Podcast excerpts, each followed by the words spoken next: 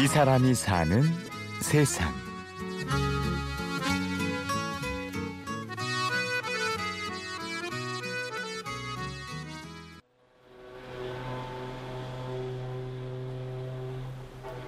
(1980년) 홍콩 그래서 강변으로 갔던 거예요. 난 산보 삼아 간다더니 이렇게 하면서 살 거이 뭐 있냐.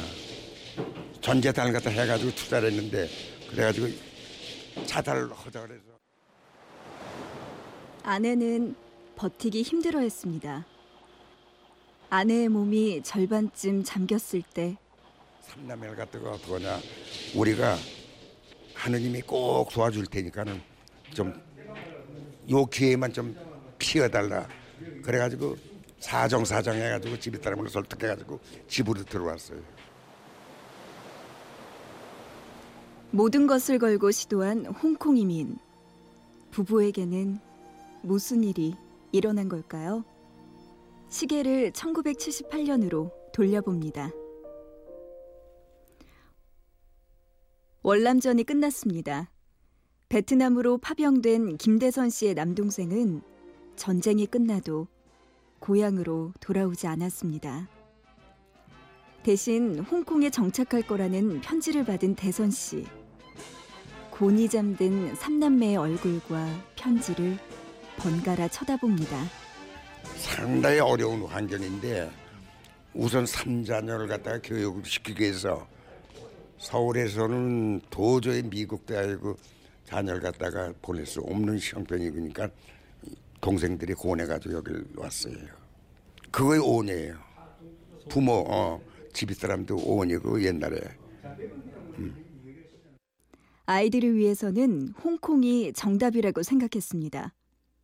그 길로 공무원 생활을 접고 이민 가방을 꾸렸습니다.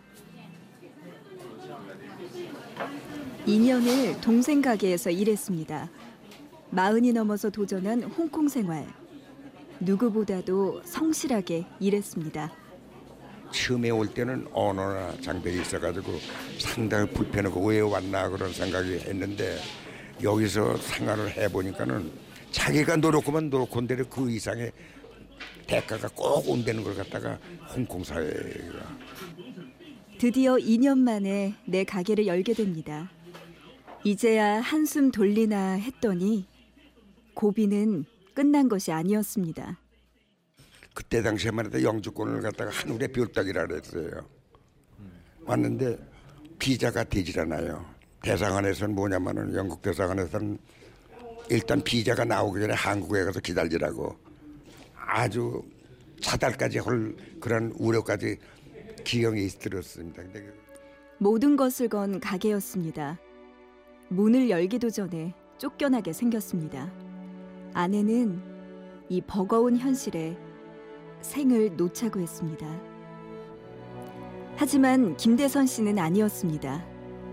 가족을, 인생을 포기할 수 없었죠. 중국 사람 거래처를 갖다 내가 찾아다녔어요. 가까웠던 사람을 찾아갔더니 방법이 있다. 자기네 회사에 자회사로 하면은 성- 개업할 수 있다. 그래가지고 자회사로 해서 개업했어요.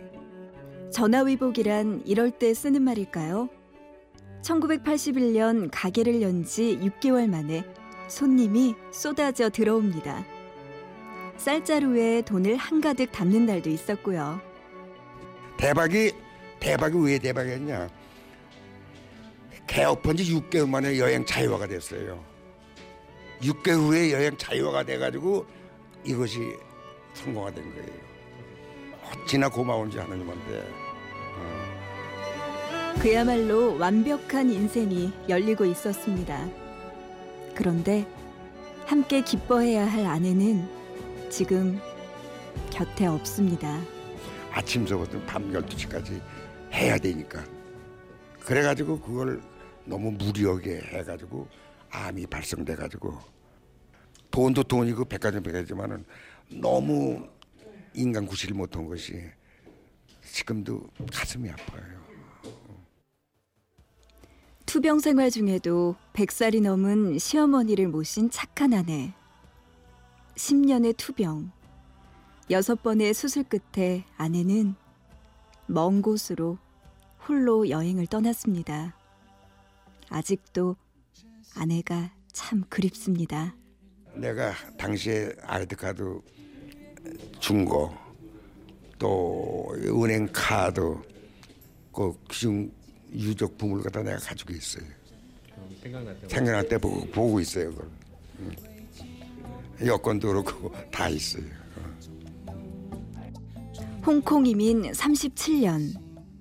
자식들을 위해 선택한 이 길을 돌아보니 참 많은 일들이 생각납니다. 대화를 마친 여든넷 노인의 눈은 어느새 고향 하늘 쪽을 향하고 있었습니다. 조국을 갖다가 한 시작도 여기서 버린 예가 없습니다 생각으로. 제가 어려울 때는 조국을 생각 안 할 수가 없습니다. 앞으로 이제 갈 날만 남았는데 한국에 가서 마지막 생활을 갖다가 할 그런 계획입니다. 이 사람이 사는 세상. 오늘은 홍콩 이민 1세대 김대선 어르신의 이야기를 들어봤습니다. 취재 구성의 신성훈, 내레이션 구은영이었습니다. 고맙습니다.